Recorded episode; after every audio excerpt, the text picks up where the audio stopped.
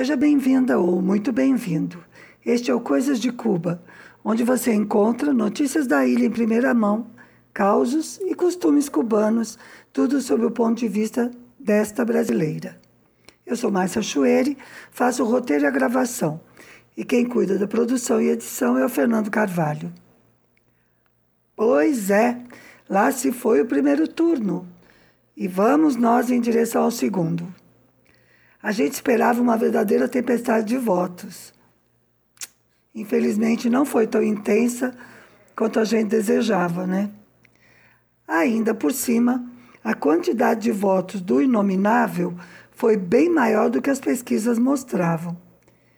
Eu achei isso meio estranho, você não? Porque não foram só as pesquisas. A votação no exterior também foi discrepante. E ó, já esclareço que, pelo menos aqui, a votação dos brasileiros continua sendo com cédulas de papel. Aliás, o inominável recebeu um voto em Havana. E tinha Minion reclamando, dizendo que teve fraude. Quem pode com isso?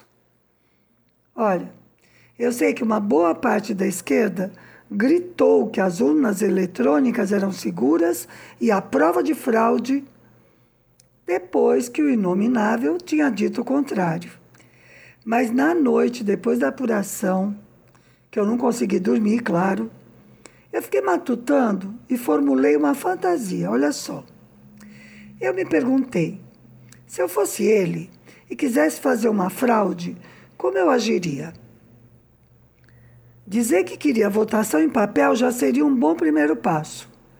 Como a oposição sempre se opõe, a qualquer coisa que ele diga, a própria esquerda serviria de avalista da segurança da urna eletrônica. Daí eu faria uma fraude pequena para não dar à vista, só para mandar para o segundo turno. E já preparava uma fraude maiorzinha, mas não muito, só para ter mais de 50% dos votos. Ah, Márcia, até você com teoria da conspiração? Bom, os mais velhos, como eu, se lembrarão da eleição do Brizola para governador do Rio, que já estavam roubando na mão grande, justamente com urnas eletrônicas.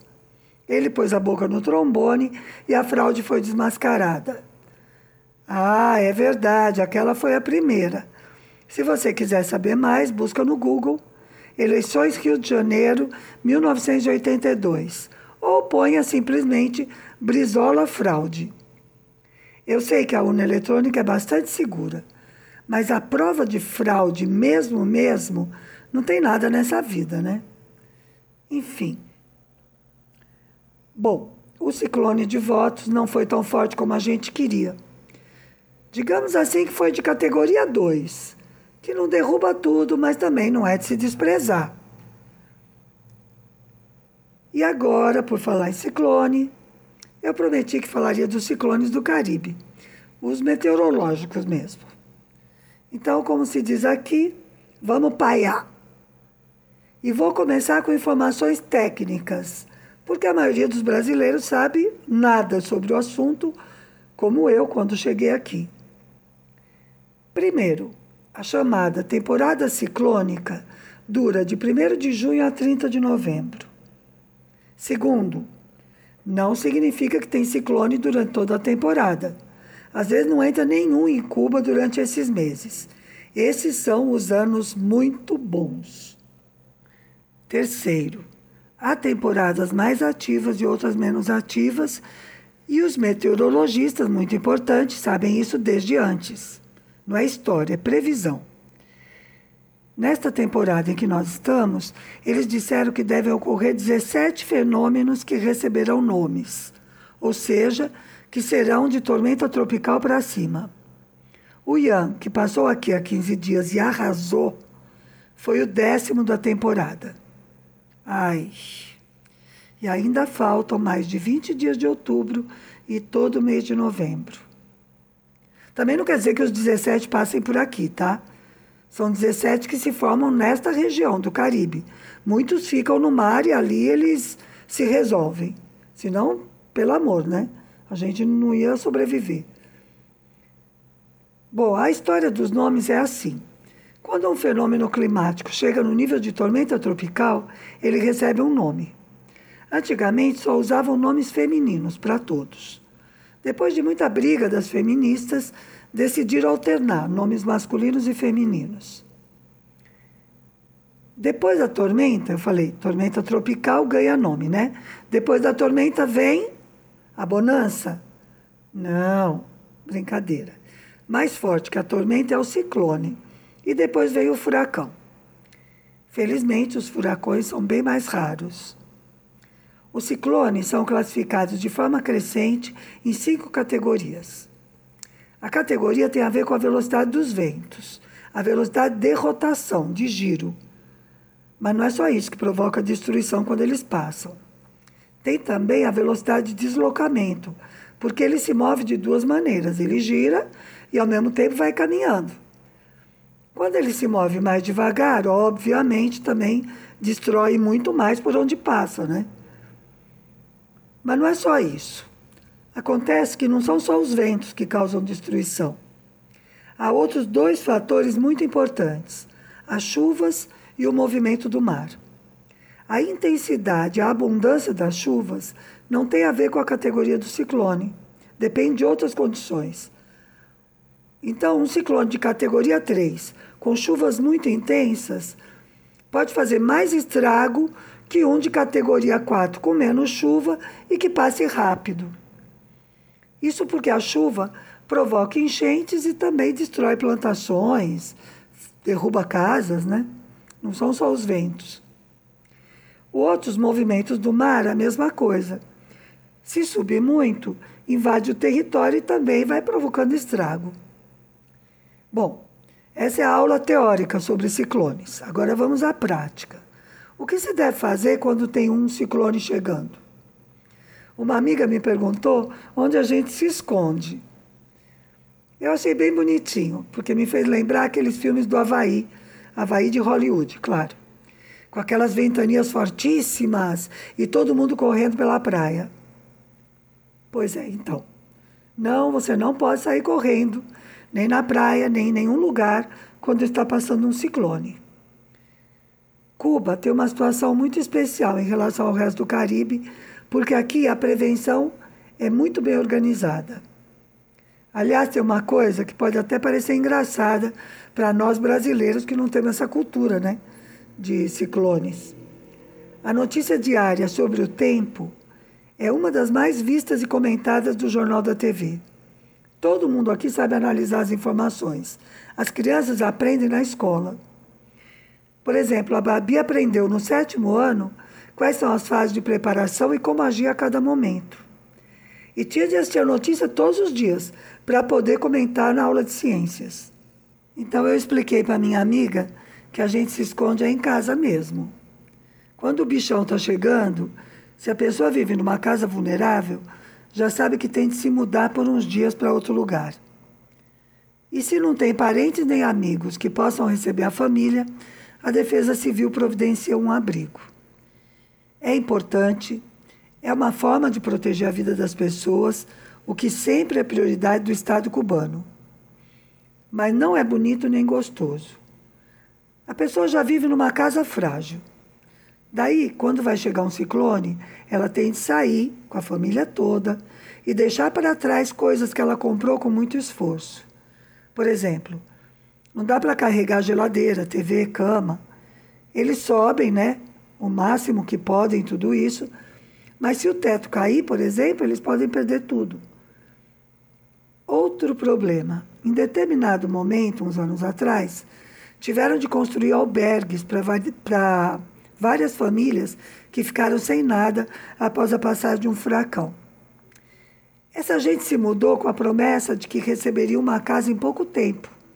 Mas a promessa não se cumpriu, porque não deu para cumprir, né? A questão de moradia em Cuba é bem complicada. Tipo, o cobertor é bem curto, fica até difícil escolher quem você cobre primeiro. E óbvio que o fator mais importante é o bloqueio, que impede que Cuba desenvolva sua economia, importe material de construção, um monte de coisa. Bom, agora eu vou falar do Ian. esse que passou duas semanas atrás. Ah, não, pera. Antes eu vou explicar outra coisa. Historicamente, a região de Cuba mais afetada por esse tipo de evento é a ocidental, principalmente as províncias de Pinar del Rio, que é a que fica na ponta mais a oeste da ilha, e também Artemisa e Baiabec, e mais a Ilha da Juventude, que está ali do ladinho de Pinar. Artemisa e Baiabec eram parte da província de Havana, mas faz uns anos foram separados em duas outras províncias. Agora, a província de Havana é só a cidade mesmo, a capital, que também está no ocidente, mas como ela está de cara para a costa norte da ilha, raramente passa ciclone aqui, graças a Deus. Que bom. E quando eu digo passar ciclone, quero dizer a parte central, tá? O meio mesmo da formação. Esse raramente passa em Havana. Mas chuva e vento, ih, a gente pega de monte. Porque é assim, quando se fala por onde o ciclone passou, em geral, isso se refere ao olho, mas os efeitos são muito mais extensos. Bom, Pinar del Rio, essa província, que é uma das mais afetadas, é a principal produtora de tabaco. O Ian provocou um prejuízo enorme porque destruiu as plantações e também os barracões onde secam as folhas e que já estavam com parte da colheita. E isso é muito ruim, é péssimo para a economia cubana, porque, como todo mundo sabe, os charutos são um item importante de exportação do país. Pinar del Rio e Artemisa foram as províncias mais atingidas pelo IAM. Uma grande parte delas ainda está sem luz. Até o momento, o saldo é de mais de 80 mil moradias afetadas, sendo que 7 mil ficaram totalmente destruídas. Pense, são 7 mil famílias sem casa. O presidente já esteve lá mais de uma vez, falando com a população, e mais o governador da província, e mais o pessoal da Defesa Civil, e mais os ministros. E já se sabe, já foi dito oficialmente, que essas famílias terão prioridade para receber novas casas. Agora, por outro lado, isso não deixa muito feliz quem vive albergado há vários anos. Bom, eu vou dar uma pausa no Ian e fazer um comentário de pé de página aqui que eu acho importante. Saiu na imprensa internacional esses dias todos, talvez você até tenha visto, que uma parte de Cuba está sem luz por incompetência do governo cubano, da companhia elétrica, é, do sistema, do partido, enfim. Teve até Gusano da Flórida pedindo para os Estados Unidos invadir a ilha com esse pretexto, veja bem. Mas acontece que isso não é só uma mentira deslavada. Na verdade, é um absurdo. E qualquer pessoa que já passou pela situação de um ciclone percebe que é absurdo. Quer ver? Porto Rico, que é parte dos Estados Unidos, é bom lembrar, Está sem luz em muitas cidades há 20 dias, por causa do furacão Fiona, que passou logo antes do Ian, uma semana antes. Viu é o que eu falei?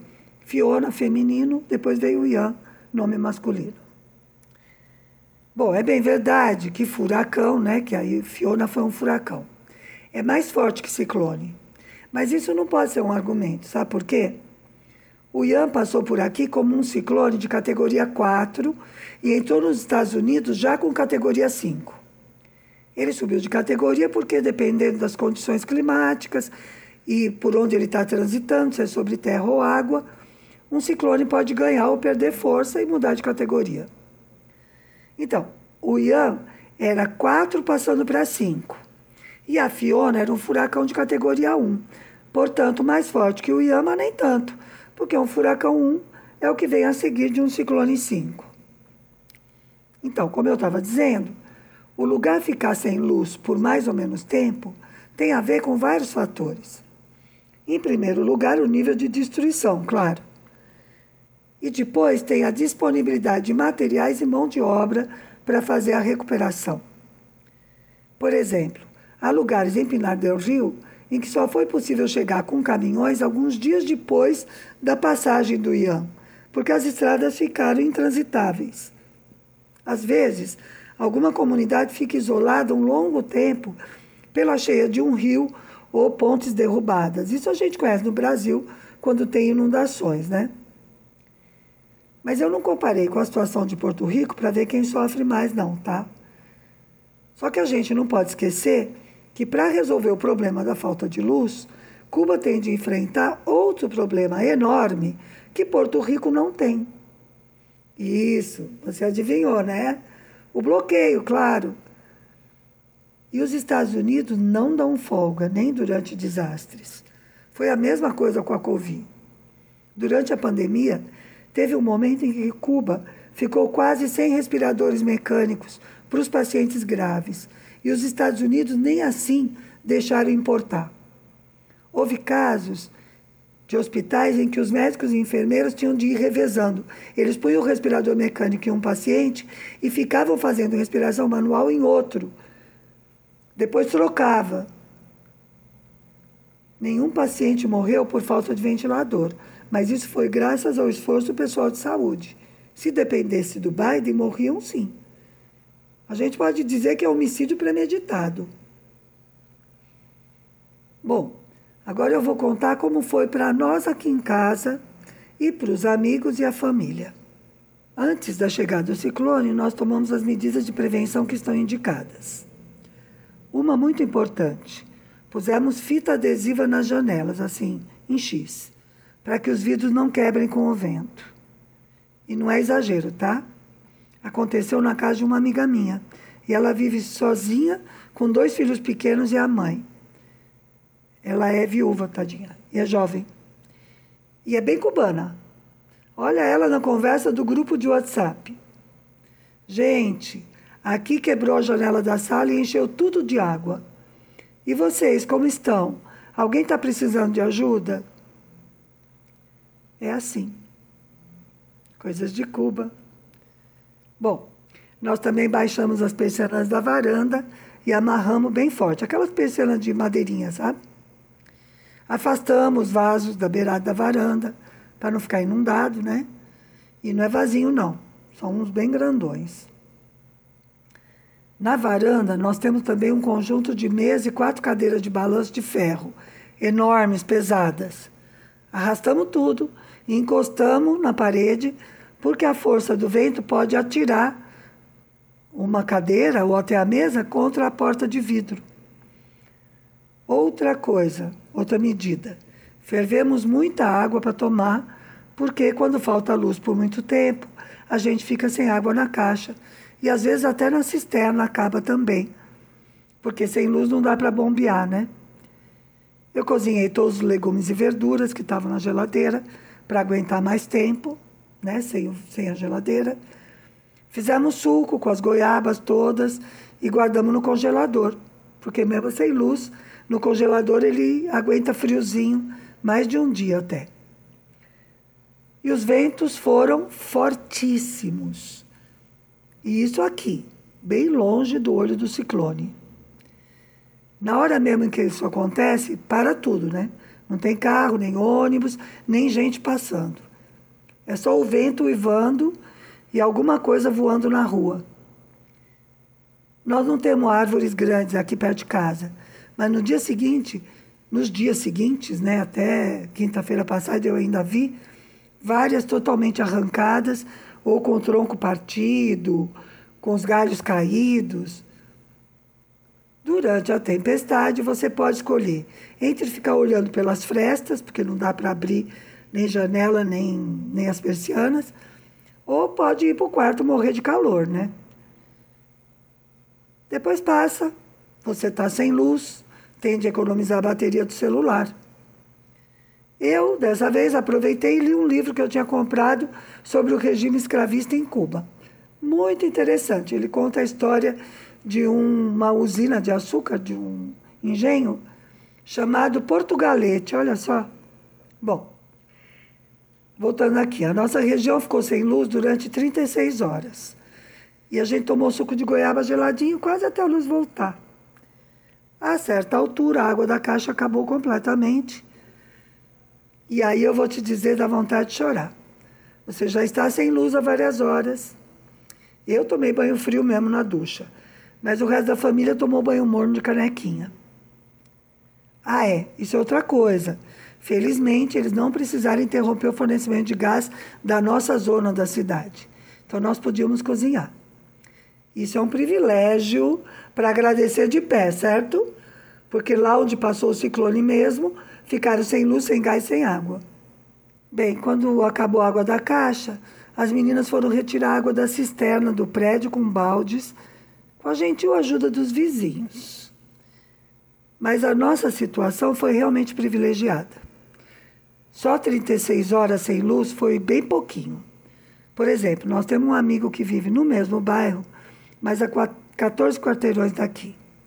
Eles ficaram sem luz e depois sem água por mais de cinco dias. Isso porque naquele local caíram muitas árvores e derrubaram os fios. E aí tem que trocar fio, tem de esperar que troquem. E de novo o bloqueio. Precisa ter fio, percebe? Para poder trocar. O problema em Cuba nunca é por falta de mão de obra, porque as pessoas trabalham até de forma voluntária. Por exemplo, vieram eletricitários do outro lado da ilha, o povo de, de linha de transmissão mesmo, né? Vieram ajudar a religar a luz aqui no Ocidente. Eles vieram lá das províncias do Oriente.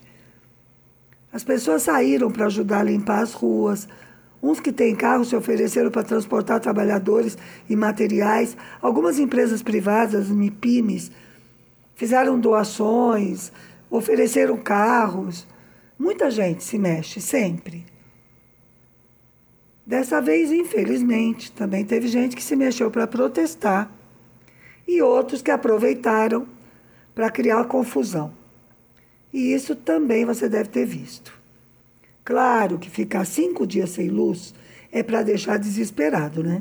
Como se diz aqui, a pessoa fica obstinada. E eu até entendo que a pessoa saia na rua para gritar, apesar de que todo mundo sabe que isso não faz a eletricidade voltar. Mas também teve um monte de oportunistas que estavam esperando uma chance para criar desordem. Inclusive, puseram pela TV o depoimento de um rapaz que foi preso por provocar distúrbios e que contou que havia um plano, um plano que chega da Flórida, né, de Miami, de derrubar uma torre de alta tensão para provocar um blackout e daí aproveitar o mal-estar da população para provocar um levante público, né? Um levante, uma guerra civil. Daí, quando o Ian entrou, eles acharam que a primeira parte do plano já estava feita.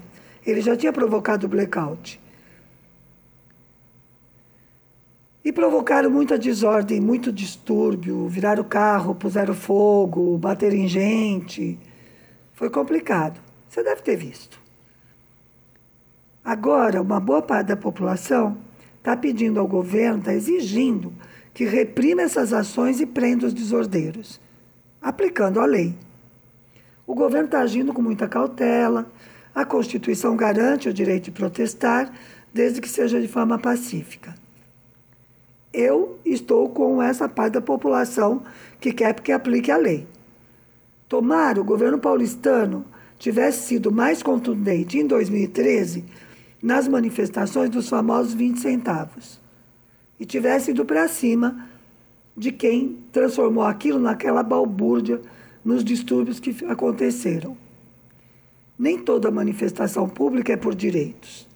Com a manipulação externa, também pode ser um golpe patrocinado pelos imperialistas.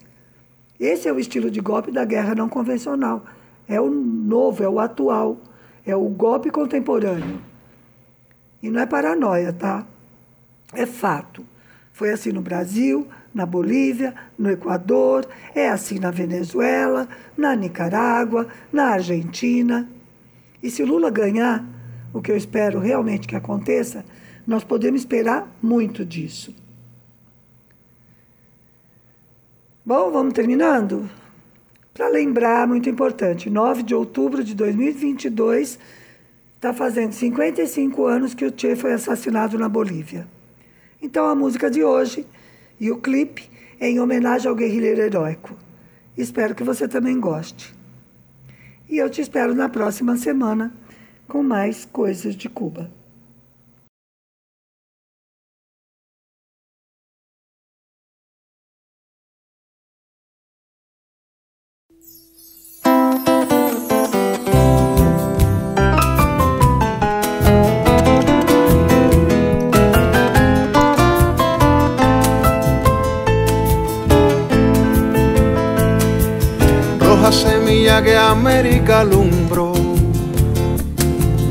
Limpia baja de la higuera, la sangre de flor de escuela de tu voz, humana que muda en muerte más se alzó. Verde Cristo del olivo de la sierra, oración del oprimido, disparos de comunismo que se acuerdan del olvido de los pobres de la tierra. Guevara, Guevara libre, Guevara entero, Guevara piel de guerrilla, Guevara quimera en vuelo, Guevara carne de ejemplo, mano de obrero, Guevara letra y destino, Guevara recuerdo y duelo, Guevara, Guevara tiempos, Guevara nuevos. si queremos un modelo de hombre, un modelo de hombre que no pertenece a este tiempo, un modelo de hombre que pertenece a los tiempos futuros, de corazón vivo, que ese modelo es el Che. tan rosarina y cubana tu montura. Cambia el asma por las balas, carga mochila de hidalgo la aventura, que a la estrella de tu frente puso alas. Serénese que usted va a matar a un hombre. Al asesino dijiste, la herida que pare sueños no se esconde. Cuando agranda los cimientos de su estirpe. Guevara, utopía al hombro, carisma al fuego, árbol del pan de los hombres, niño con luz de alfarero, Guevara, visión de rumbo, Guevara puerto, latido de sacrificio, precipicio a los sinceros, Guevara, Guevara tiempos, Guevara nuevos, Guevara, millón de rostros, rostros de pueblo. Guevara de los Andes, que anima el crecer de un credo. Guevara, salud del mundo, Guevara eterno, Guevara, fe de justicia, Guevara futuro en juego, Guevara, Guevara tiempos, Guevara nuevos, Guevara, Guevara tiempos. lloran nuevamente.